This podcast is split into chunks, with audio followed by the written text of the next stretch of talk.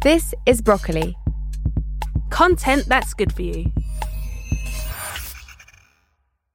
This podcast may contain strong language and themes listeners might find upsetting. Listener discretion is advised.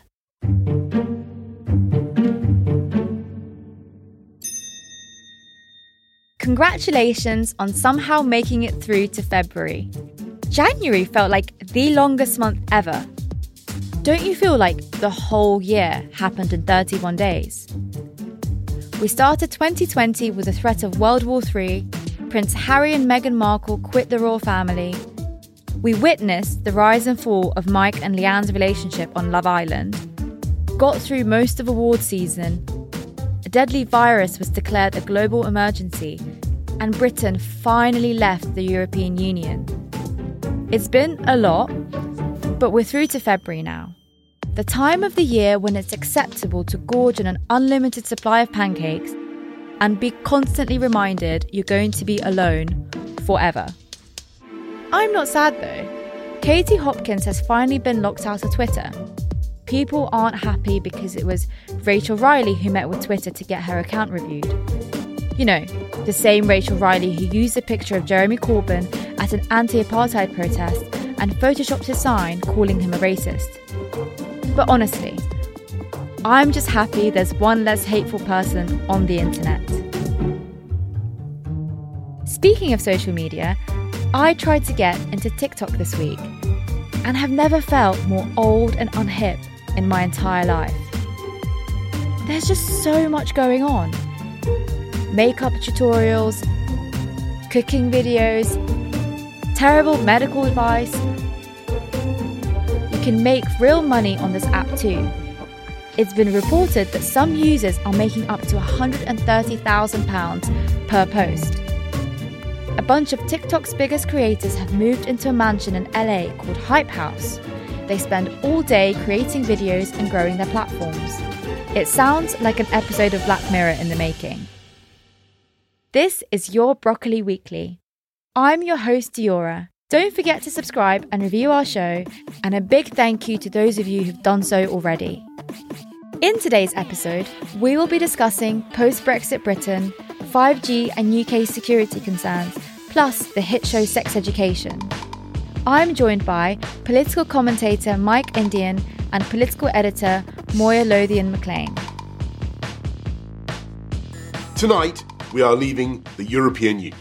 Our job as the government, my job, is to bring this country together now and take us forward. The most important thing to say tonight is that this is not an end, but a beginning. So, Brexit Day, wow, it's finally happened. We have officially left the EU. I never thought I'd see this day. On Wednesday, MEPs sang Auld Lang Syne, a traditional Scottish song of farewell, while others cheered about leaving the European Union. Nigel Farage gave a victory speech and described the current global political climate as a battle of globalism against populism. He said, You may loathe populism, but I tell you a funny thing, it's becoming very popular. No more financial contributions, no more European Court of Justice, no more common fisheries policy, no more being talked down to, no more being bullied. What happens at 11 pm this Friday, January 31st, 2020, marks a point of no return. Once we've left, we are never coming back, and the rest, frankly, is detail. The pro Brexit MEPs then started waving about their British flags, only to be told to stop as this broke the rules of the House. They were told, please sit down and take your seats, put your flags away, and take them with you. Moya, what did you think of this behaviour? So embarrassing, isn't it? It's just pomp and circumstance. oh, it's just Nigel doing what Nigel does best. Watching it, I was like, how could they not want to get rid of us? like, how could they not want us gone? And just his comments, like populism is becoming popular. Well, that the clue is in the name, really, isn't it? Another brainwave from him. I think it just kind of sums up Brexit, which is us making a lot of noise and signifying very little. It was, it was just, a, it's farcical. It's farcical. Mike, did you have strong opinions on the way they behaved? I'm a, a bit of a softie, so I thought the, the singing at the end was lovely. It, it it's it's weird watching it because it, this has been my life for three and a half years, kind of following this in great detail, and now it's actually happened. You kind of I'm having a, a bit of an existential crisis now. I'm like, what am I going to do next? You know, well, I've got a trade deal to follow coming up. But it, on, this, on a serious note, I think it passed by an overwhelming amount of votes in the European Parliament. There were some MEPs, like Labour's Seb Dance, who voted against it it's a nice thing to do at the end, but I think, you know, if you look at people like Keir Starmer talking about this in the Labour leadership race, you know, it's better to kind of, you know, we're leaving for now. You know, I say for now. Who knows what the future holds?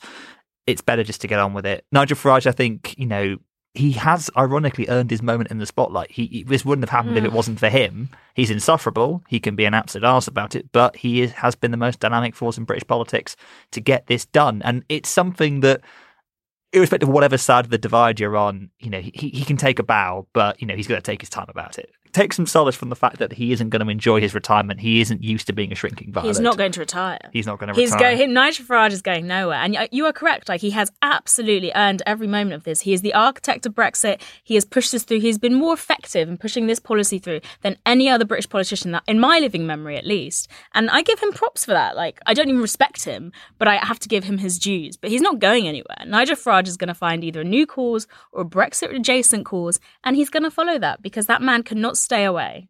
So, do you think the anti EU hostility will continue now that we've left? It depends what sort of form it takes. So, you'll hear a claim from the Liberal Democrats and the Remain campaign, or Rejoin campaign, I should say, as of you know the day we record this, that they've built the largest pro-European movement in any EU member state. There's always going to be a certain sense of hostility towards Europe that's intrinsic to certain people's idea of being British, being English in particular. I think, though, once we're outside and the trade negotiations are done, a traditional whipping boy, if you will, of for UK politicians will have gone. We can't blame Brussels anymore. And the one thing the government has to do for the next four or five years is own its own mistakes. So now. who are we going to blame now? I think we know who we're going to blame, don't we? Um, I think the hostility is going to remain, but it will be directed.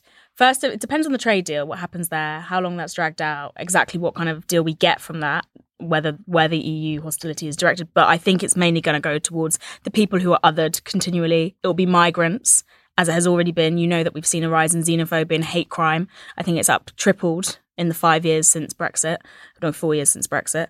Um, so it's going to go towards the people within this country who they see as wreckers, who they see as opposing the cause. It will go a bit towards the people who are doing the Rejoin campaign, but they're such a minority in terms of political force. It's going to be going towards the most vulnerable mostly, as mm. per as as the British love to do. You know, eighty seven percent of Daily Express readers are calling for EU flags to be made illegal. That's right. It's only eighty seven percent, to be honest. I would I like mean... to first of all ask um, a who was in that poll. Like, how many Daily Express readers are there now? Got a couple of cranks on the street. Um, no, I, I think I think obviously that they, Daily Express probably reported that poll. I'd imagine. So I, I don't mm. suppose it's that particularly. Um, it might be scientific. Yeah, it's not. It's not probably not got data to really back that up in the same way. But um, it's that kind of attitude. I don't know if you saw the front pages. They were just awful. They were hysterical. Uh, the Sun did a huge spread in the middle of their Brexit like memorial issue, which was um, lots of figures saying goodbye. The great British figures saying goodbye to EU. They had people like Diana going, see you later. Diana. Hang on, what? Princess Diana was resurrected um, via oh, copyright. That is actually wave horrific. goodbye. That and then they horrific. had the people they set called the Remoaners, Remoaner zombies, which were people like um I think Bercow and um like Starmer in the corner, Tony Blair right at the front, all zombified. So this this kind of like um hostility is not going anywhere and it's it's it's very much still present it's now going to be a gloating campaign and anyone who stands in the way of what exactly what they want whatever that is because i think this idea of you know they don't have clear directives really mm. it's more of just uh, there's emotion there they want to let it out and anyone who kind of seems to be opposing that that is directed against it's, them yeah it seems like it's been almost a war and people are just happy that they've war, won exactly but I don't know what they've actually won. No, what have we won? Yeah, what have we won? Go on, Mike. Oh wow! Okay. Um, from the for the for the perspective of the seventeen point four million people, I think it's a very loosely defined thing. Mm. It's I, I, am somebody who's I have Brexiteers who are some good friends of mine. They always tell me that this issue is framed around reclaiming control of the UK eco- the UK economy, the UK's lawmaking. Borders is a big fact as well. I mean, what, if, let's let's look at the fact that but it's been very easy for the Conservative Party. And Brexit is largely a Conservative Party psychodrama, but so is, hmm. so is EU membership. The Tory Prime Minister took us in, a Tory Prime Minister called a referendum, a Tory Prime Minister's taken us out. Well, three Tory Prime Ministers have tried to take us out, and only the third one has succeeded. Story, story.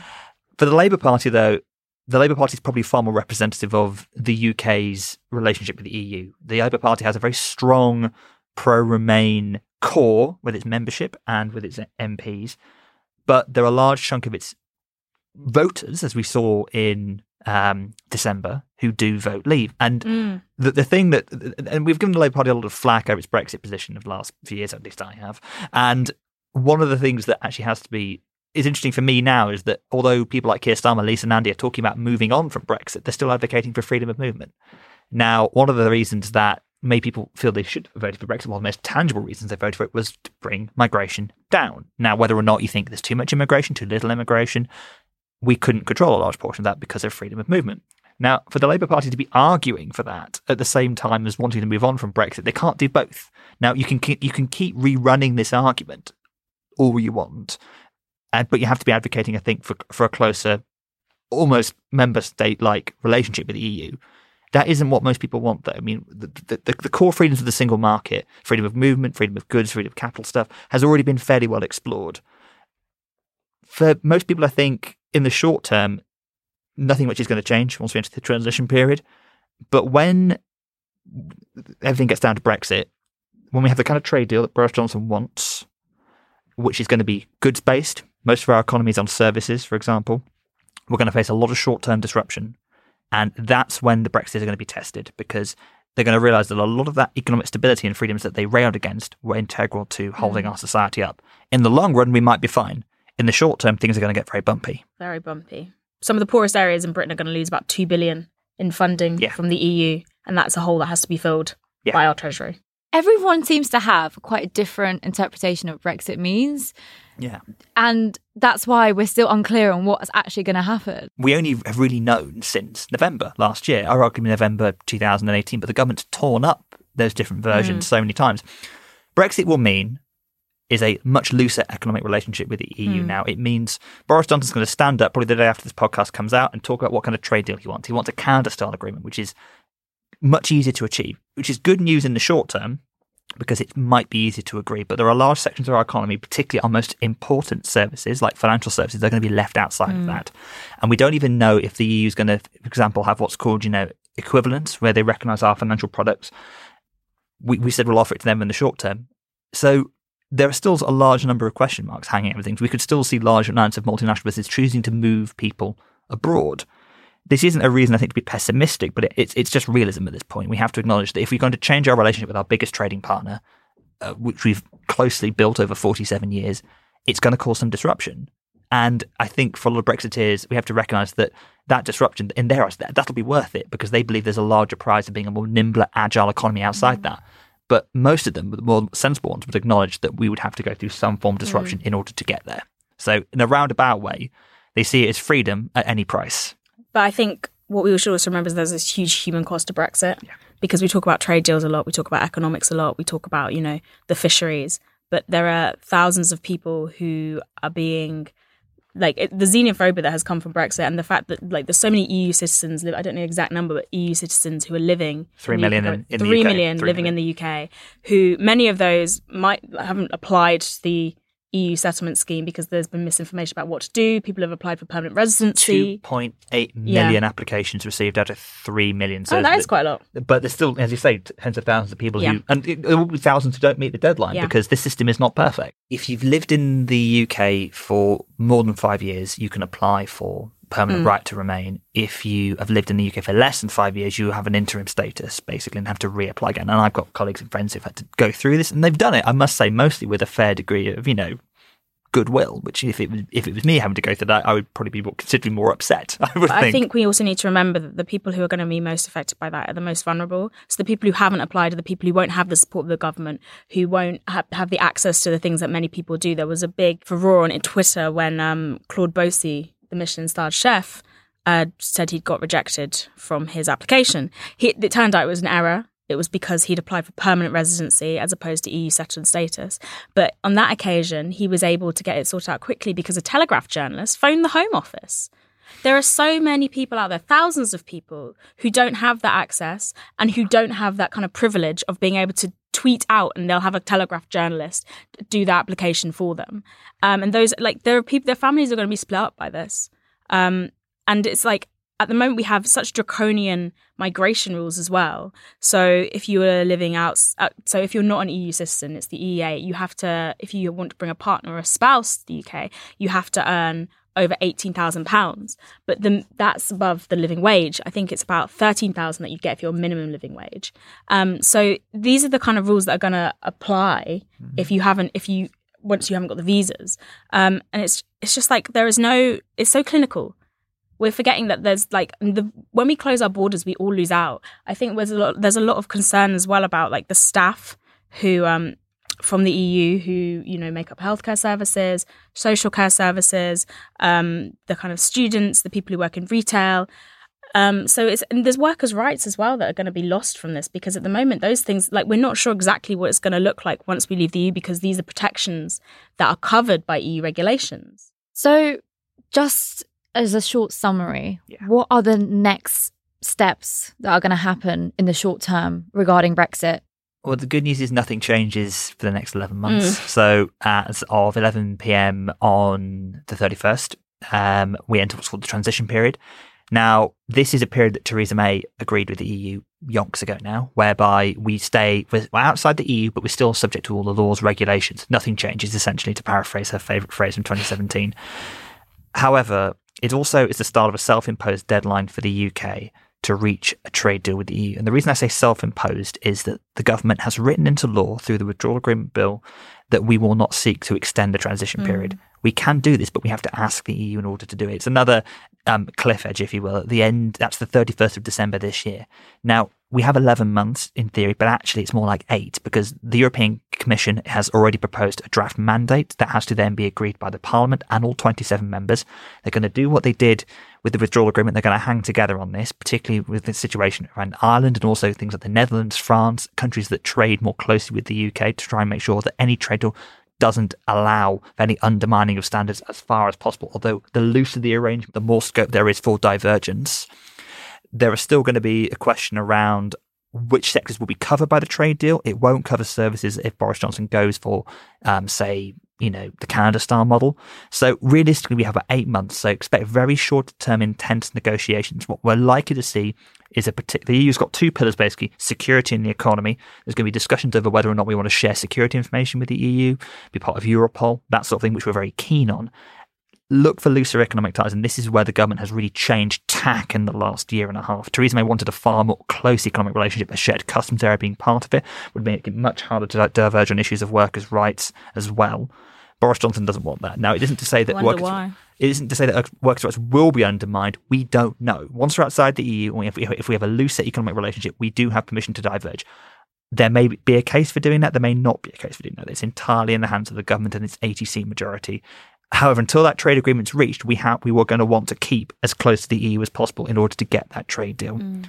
But the good news is, in the short term, if you're worried about things aren't going to change, and if you are an EU citizen and you are worried about your status, you don't have to be. Just apply for the scheme and make sure mm. it works. And if you are worried, there are plenty of support and guidelines out there, but you shouldn't panic. So, number 10 is having a dinner to celebrate Brexit. Do you know what's on the menu? I, I do. This is courtesy of The Guardian. So, they are serving um, roast beef and Yorkshire puddings, washed down with English sparkling wine and ploughman's cheddar as well. So, this may or may not be your idea of like nice food. You know, for those of you done veganuary, you may be thinking, you know, roast beef sounds nice right about now. But for other people, it's going to be smacking a bit of that Little Englander cliche a bit. And you know, they're projecting a, Big Ben isn't ringing as well, so they're gonna, they're projecting a clock onto the side of number ten to count funds. down. They got two hundred and seventy two thousand pounds. That is embarrassing. Yeah. People put your money towards something better than that. Arron Banks put fifty grand in as well. Which Arron Banks, if you want to give fifty grand to someone, please, my bank account is ready. it is open. Oh dear. I mean, how do you how do you pitch this if you're the government? I mean, this this is a government that is arguing as right wing in living memory, certainly since Thatcher. It's also a government that has had a lot of successes in the last year or so, and they have a lot to celebrate. So, you know, whether you're confused, whether you're celebrating or commiserating tonight, try and have a good one and, you know, come back on Monday nice and fresh because, you know, they're going to be enjoying There's a their lot of work to do. Yeah, when you're lot of work listening on do. Sunday, hungover from your Brexit weekend, just know that uh, the work starts on Monday.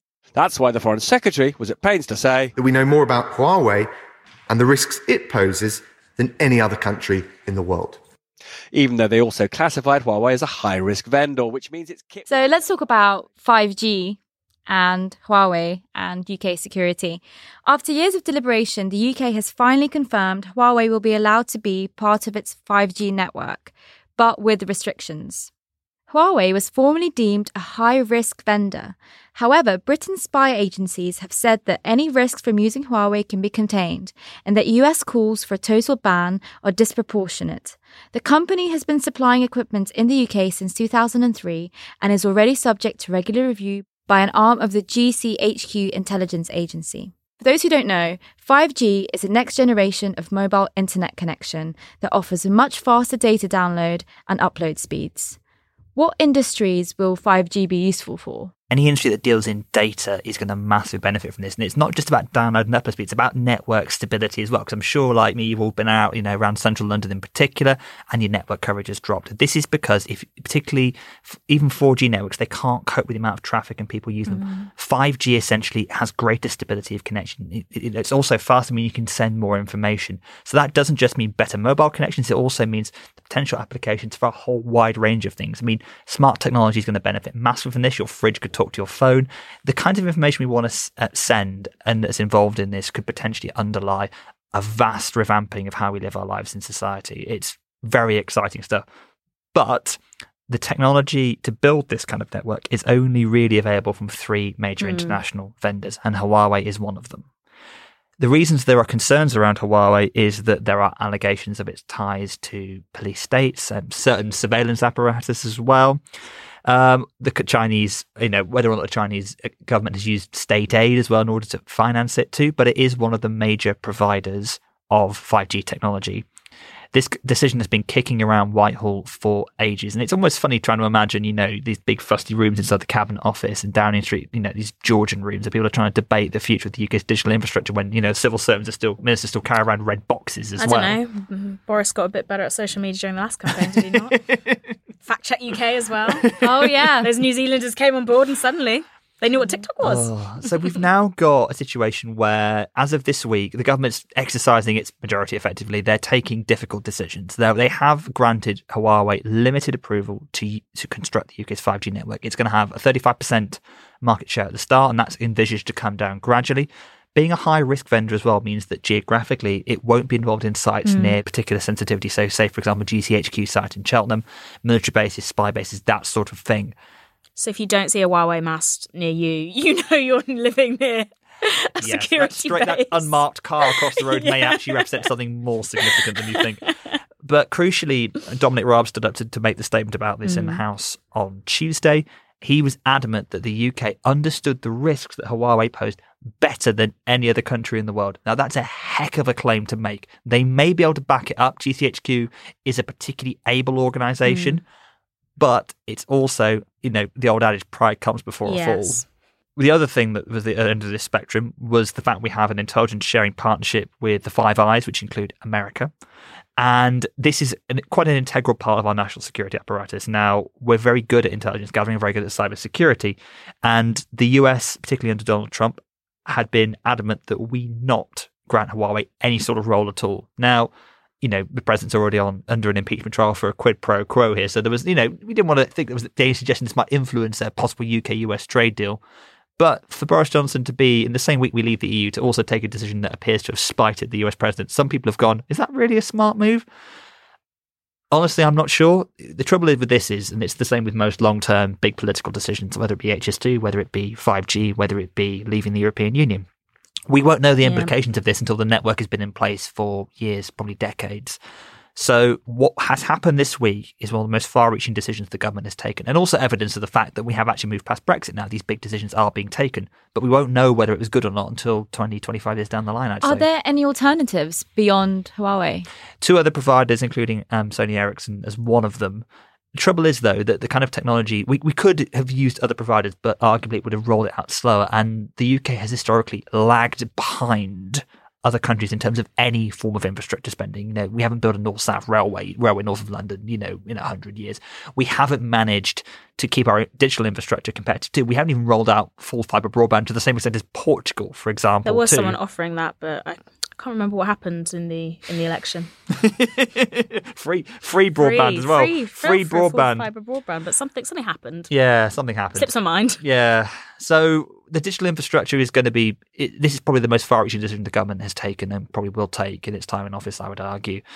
The implications for 5G are well worth looking into. It's not just mm. about whether or not you can download your Netflix much quicker than normal, or you know, you know, mm. upload a selfie. I don't know. I mean, we don't really fully realize how this is going to affect our lives yet. But the security concerns are pertinent because China has shown in the past, quite frankly, a flagrant disregard for other countries' sovereignty and boundaries. And it, you know, although we've this shows how England, really of course, has never shown any um, Absolutely, disregard yeah. for another country's we have we have a sovereignty. we have a flawless record in this area, Maureen. Our history is unblemished, as you well know. But in all seriousness, yeah, look at how the government's gone from courting China under right. David so Cameron. It's so confusing. Do you think, Moya, that this move to include Huawei could be part of the new relationships we could see after Brexit? I mean, I'm not in Boris Johnson's head, so I don't know. I know he's always been a technology fan. I mean, he had that partnership with Jennifer Arcuri. Um, it's hard to say. I I would actually say from my kind of, and I'm I'm not an expert on the kind of political machinations of Boris. That's not really my area, but I'd say it's probably more of a move to show that he won't be cowed by America. To be brutally honest, it's like obviously I think, as as Mike said, it is massively motivated by the need to catch up in terms of digital infrastructure because we do, um, but also the fact that he's not completely bowing to, to Trump is it, you can't ignore the implications of that, especially as you say during this week. It, the message is loud and clear. They've made a compromise of sorts by only by limiting what the how Huawei are allowed to do. But I do think the fact that they're not ruling out altogether is is trying to set the tone for future negotiations. Because the thing is, with the trade deal with America, and i Mike will be much more up on this, but from what I can see, we're going into this with not that much to offer. Bar like I know Trump very the ambassador, the outgoing ambassador from Britain to America, has recently commented on what he thinks Trump wants from us in a trade deal, and that is full access to pricing, medis medication. No. Yeah, medication. Um, what else did he say? He said he was talking about like the kind of things that w- they want access to. You know, They said that- chickens. yeah, agriculture, Agriculture and the agriculture. pharmaceutical complex, And the problem is, if we're going in and saying, you know, no, you can't have any of those things, and also we're gonna, we've not listened to you on Huawei, then why? And they, why would they give us access, for example, with with planes and air, and air infrastructure? So they were talking about potentially, you know, having British carriers being able to fly in America, but as the British ambassador, former British ambassador, he was sacked after um, his cable insulting Trump was leaked, which was. Oops. Um, but as he has he said, he was like, why would they give us access when we're not going to bend on any of these things? So I think it is it maybe is a sign from Boris that he's going trying to he's going to negotiate with a lot flintier hand than perhaps people expect. I mean, post Brexit, it feels like we need to get technology right. How can we call ourselves a leading nation if we're behind on a technological level? Well, are we behind? I don't. I mean, we're obviously lagging in some ways, but I think it's it's.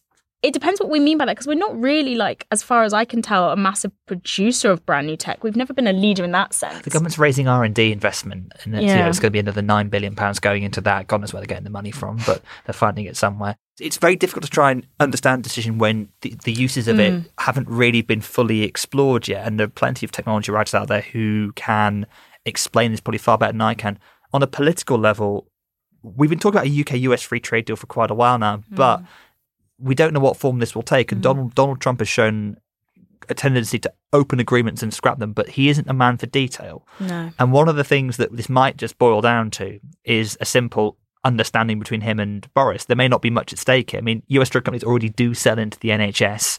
You know, we saw this with Orkambi, for example. You know, the cystic fibrosis drug. That there was a protracted dispute about that between them, between the NHS and Vertex for years. That only just got resolved last year by Matt Hancock.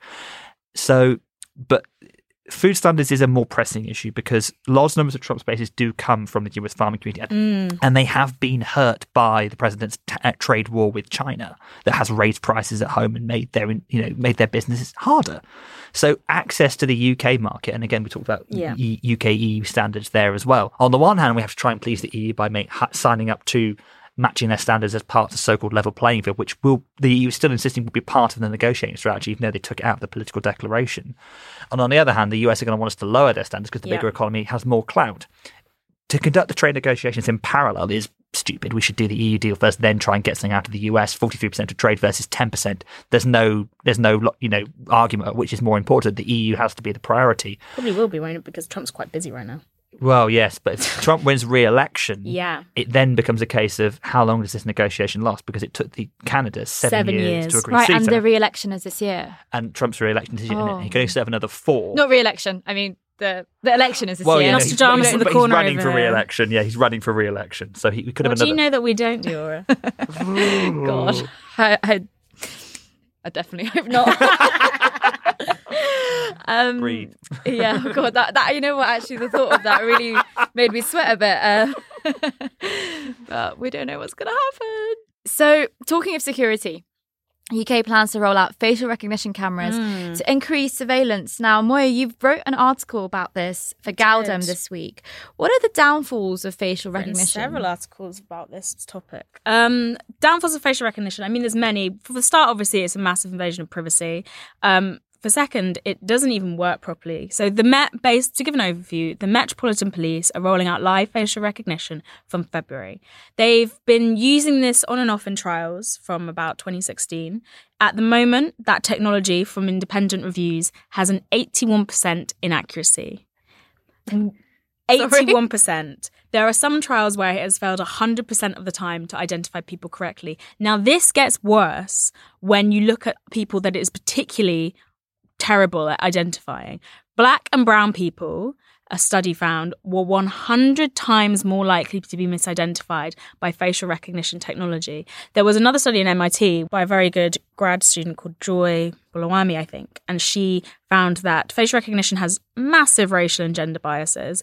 For example, it for, when you get to dark-skinned women, it misidentified them 34% of the time. When it comes to light-skinned men, that goes down to less than 1%. Because facial recognition and this technology is built usually by white people, it doesn't identify faces of black and brown people. Now, okay, that's a problem of its own, but when you look at what the system is going to be used in, the policing in London suffers from institutional racism. The Metropolitan Police is 86% white still, and it, it, there was there's been criticism over the last few years about the policing methods they use. They over police black and brown communities. If you're a black person, you are eight times more likely to be stopped and searched than a white person. 40 times more likely if that's a stop and search done under a Section 60 order, which means it's done without suspicion, which means they randomly stop people.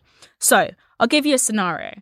For example, a 14 year old boy walking outside a station in Romford, and he was stopped by police because their facial recognition technology identified him. And it said, okay, this guy's on our watch list. So the police stop him um, and they search him. He's saying, no, what? I haven't done anything. I mean, they're like, no, no, no, but our technology recognized you. Stop him and search him, take his fingerprints, and it's only then that they realize the technology was wrong. So the problem is here, and But now they have his fingerprints. now they have his fingerprints. fingerprints. But the problem is here that these policing methods, so for example, stop and search already, they disproportionately target black and brown individuals, particularly black individuals, particularly black young men. And when you've got technology misidentifying individuals and backing that up, you're gonna you're not going to listen to those people even like their voice their protests of innocence are going to go even even less. You are simply going to believe the technology. And even if you don't 100% believe the technology you'll go with that regardless because there is implicit bias in these decisions being made. You're looking at a terrible scandal waiting to happen and no one seems to be doing anything. So if you can resist resist resist. People like civil rights charities are going to take legal challenges against this but it is a really bad problem and we need to be talking about it more So now on to our last topic, which is sex education. Everyone has been talking about Netflix's second season of Sex Education. Firstly, have either of you seen it? I haven't yet. No. Well, I watched the first season. I watched the first season. You've seen some of Sex Education. I, I, I watched my first couple of episodes uh, last night actually, and I was thoroughly. Was that exciting for I you, was Mike? thor- thoroughly charmed by it. Yeah, I was, absolutely loved it. I love to be charmed by sex education. so, yeah, who are your favourite characters? Tell me what you think. I I love Eric. Eric is just Eric hmm. is Bay for me. Eric, Eric, Eric is Bay for me. Um, it's it's really interesting because like I, you know, I'm going to show my age. I grew up when Skins was on TV, and that was a very that was toxic. That Which was series of skins though? All of one. them. So I Ah. remember when when it was Nicholas Hoult, and, and that for me was, you know, I was in sixth form at that time, and that was a very glamorous portrayal of, love, you know. That must have been strange growing up when Skins was sixth form show about sixth formers Yeah. when you were in sixth form. But no, when I went to uni. That Skins was like was just Yeah. out. Season Generation One cast were, were there, and it's still the best series of Skins. That's- Skins is a It great is the TV best series of Skins. And then we had the Inbetweeners after that, and you know that was a very male Mm. dominated view. And I, I haven't seen a show like this before. It's funny that you mentioned those two shows because they also explore sex Yeah. in very different ways to sex education. I would say sex education is actually a culmination of those shows, what those shows did, what the, the conversations those shows paved, and how I guess mainstream discourse has moved on since then. So you've got you've got the elements that made skins popular in sex education, which is you know the teen, the colloquial language, the like the pop culture topics, the like japes. Um, but you've also got like a very 2010s understanding of like sex and how we talk about sex and how young people relate to that. And I think that's why it's popular. Like in 10 years, will sex education look as dated as skins? It's something I'm quite interested in. I think for me, I think, and you talked about this before we started recording, you're about asexuality being portrayed Mm. in there. And, you know, there's about 800,000 people in this country who do define as asexual, Mm. and they are not represented in the media at all. And, you know, there are so many different issues to do with sex, not, not just in terms of gender identity, sexual identity, but in terms of how people find out and understand about sex. And it, it, it, hmm. it probably has changed. But just thinking about the media portrayals, like think I watched the Inbetweeners now and it, I cringe. And I think I don't think hmm. sex education will date as badly No, probably not. because the Inbetweeners speaks to sort of crass masculinity. I think things have moved on, but it's also not really it's not really of its time. I think it's it's also something. I think it's it's also a cross generational thing because there are older characters in the show. You know, it's, it, the, the lens for framing everything is through Gillian Anderson's. You know, mm. right. So, I mean, it, it's a show about teenagers, but you know what? I've seen everyone talking about it. It's, it definitely My has a cross generational appeal. My mm. mother loves it. She sent me a text about it. Wow, really? She, she texted me saying, I'm watching Sex Education. It's very good. Gillian Anderson is great. And then went to reminisce about her own sexual education. Shout out, mum, if you're listening. That's amazing. well, yeah, I'm, I guess there's always going to be something new to learn about sex, and Well, it's really interesting you say that because a study came out today actually, which um, talked about how British teenagers are increasingly turning to pornography because schools are not telling them what to do in early sexual encounters. They're, they they say that sex ed is still increasingly focused on contraception, and I do think that perhaps there's a disconnect between what we think is going on in schools in terms of sex ed and what perhaps like is actually happening. So shows like sex education may be really important. I don't think you should be having to depend on teenagers to go out and find these things themselves. Like sex education is amazing, but why aren't they showing sex education in schools? Exactly. And I I do just remember when I was at school, it was all about heterosexual couples. Mm. And it's also more about the act of sex itself, but nothing to do with the relationships or, you know, the dynamics, um, or even just friendships. yeah. Sometimes friendships. And, you know, you're not always going to be, you know, Banging all the time. right. But exactly. it's like it's just like there's so much I wish that we talked about more when it comes to sex and like you know pleasure. What is pleasure? Like how do like masturbation? How do you like? I know so many people who didn't even know how to masturbate, still don't know how to masturbate, and like you talk like I'll, I talk very openly about sex. I talk very openly about like things like vibrators and stuff because I think it's so important. And I wished it was something that I'd been told about when I was younger. I had to go out and do it myself, but not everyone has that confidence to go and just explore sex themselves and explore sexuality. sex education is, is, is a lesson to everybody, particularly people who are in important positions and running how to reach young people. Mm. Let's not forget that, you know, politics, you know, going back to this, people, young people don't care about politics. They, how do you talk to young people about big issues? Well, sex education shows you can take a topic as sensitive as this and make it relatable to I them. would actually disagree. I think young people are more switched on and more plugged in about big issues than ever. Young people do care about politics. Young people do care about sex. The two are not Mm. mutually exclusive. I think it's also just the thing that sex education does so well is it doesn't patronize. It talks it just it's relatable. You can as you said you see yourself in these characters and it talks in a language that people understand. And that's also why older viewers are enjoying it too, because it's it's like it's adult. It's, not- probably allowing them Yeah. to process a lot of the stuff they Well, weren't able to when they were younger. It's that, but it's also just like it's just talking sense. It's just talking in a way they recognize. Um, and they probably recognize from their kids as well. I, I think, I think, yeah, I think young people are more plugged in. Like the generation that I'm part of, and the generations below me are more switched on and more aware of things than I've ever seen. Um, so I don't think it's that they're not interested in things like politics. Oh no, my point wasn't they weren't interested, but I think it's about how they communicate, particularly if older people are trying to reach younger people. Yeah, yeah, that- there's a divide there. Struggle. I mean, you can that- see it in, like, the. I mean, young people are more switched on, but it's a question of how, if you're, you know, I don't know the age of the right for sex education, but there are a lot of bigger topics that. Let's face it, the Mm. average age of a politician in this country is well above, you know, a millennial, or Mm. you know, they're of a they're of a certain generation. For me, sex education shows that they can, you know, they can break topics down to, to relate to people on different levels. That Mm. you know, th- th- there isn't there doesn't need to be an age divide in politics. You can take a topic as touchy as sex and actually make make something Mm. that crosses generational boundaries. That's invaluable. That's why this is such a wonderful show. I What think. I would also ask about it is why is this? Why did this show get made by Netflix, but why isn't it being made by like you know the likes of the BBC or ITV or Channel Four? These are this like there's been a big question this week about the BBC. You know, there's job cuts, etc. And they've been saying why can and a lot of it's to do with the fact they say they cannot appeal to people under 35. Yeah. they haven't been able to do that successfully. I do think one of the biggest successes of the show is the unapologetic diversity. Mm. It's obviously been praised for that so much, but it was so refreshing to watch something where diversity wasn't some kind of afterthought. It's the norm. I always talk about the difference between diversity and representation. So it's like you can put people in, you can put different faces in, you can put people of different orientations in, but unless you're just showing them as 360 degree characters, and as you say, it's the norm, it's like there's a difference between, you know, putting someone in and then putting them as a 2D. Exactly. It's not like, Individual. Mm. Look, They're here to- you yeah. are, and you are an Asian girl, and that's your entire Yeah, identity. you're an Asian girl and you're pansexual and that's it. It's like, no, you're a 360 degree character who is here for a reason and has a story arc and is part, like, this is just part of your personality and it's important and it's part of your story, but it's not the whole thing. And That defines you. Yeah, it represents. It's not just like you're here just to be here. You're here because you add an important, integral part to the story. And I think that's re- that's also really special. What did you think of sort of the weird hybrid of UK, US in the filming? And it was filmed in Wales as well. Yeah, Welsh borders. Yeah, I mean, it it works. Surprisingly, it you know, there's there is no school like this in the country, but it does work. Weirdly enough, it takes the, the, the it takes the bit of American high schools that I think we all kind of like grew up with. I wanted to go to the American high school when I was, you know, you, you know, you know when you go into school and you're wearing like your school jumper and your blazer. That's just a bit awkward, but. There's also, I think it also speaks to something where they've pitched it to, like 16, hmm. 17. There's a sense of optimism at that age that I remember feeling when I was 16, 17. That's probably long, more longer ago than I care to admit. But the, the, the the meshing of the stars, I think, and also like, like the representation and the diversity in it, they've built a world that you want to be visited. It feels a hmm. bit otherworldly. It's almost like it does. it, it, it is. I think it does represent an ideal in a way, but it's not an ideal that is out of reach. It's almost like like you know, if you think about all the best worlds that you want to inhabit in fiction, they're just a little bit adjacent to what you recognise as reality. true. And I think that's the beauty of what the sex education guys have done.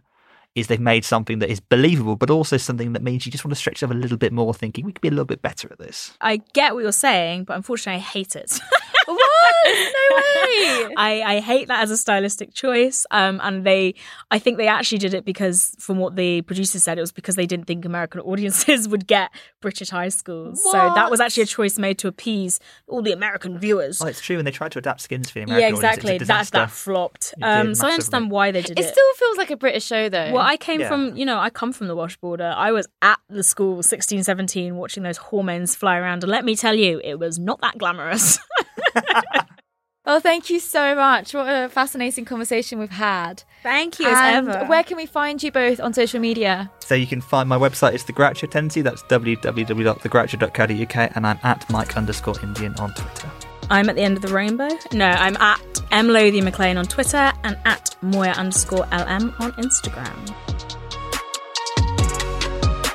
In other news this week, there have now been confirmed cases of coronavirus in the UK.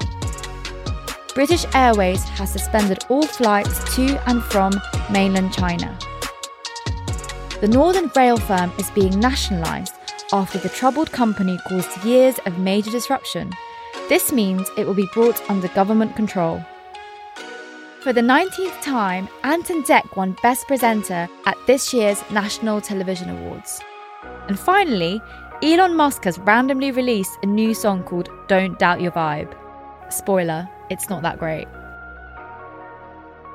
This has been Your Broccoli Weekly. I've been your host, Diyora, and you can find me on Twitter at the Diyora. Credits of the clips used and information can be found on our website www.yourbroccoliweekly.com. You can join the conversation and share your views using the hashtag YourBroccoliWeekly. If you liked what you heard, why not give us a rating and review on your favourite podcast app? And if you loved what you heard, tell your friends. Your Broccoli Weekly is available on Apple Podcasts, Spotify, Castbox, Pocket Casts, and all your favourite apps. Your Broccoli Weekly is produced by Cass Denton. This is a Broccoli production.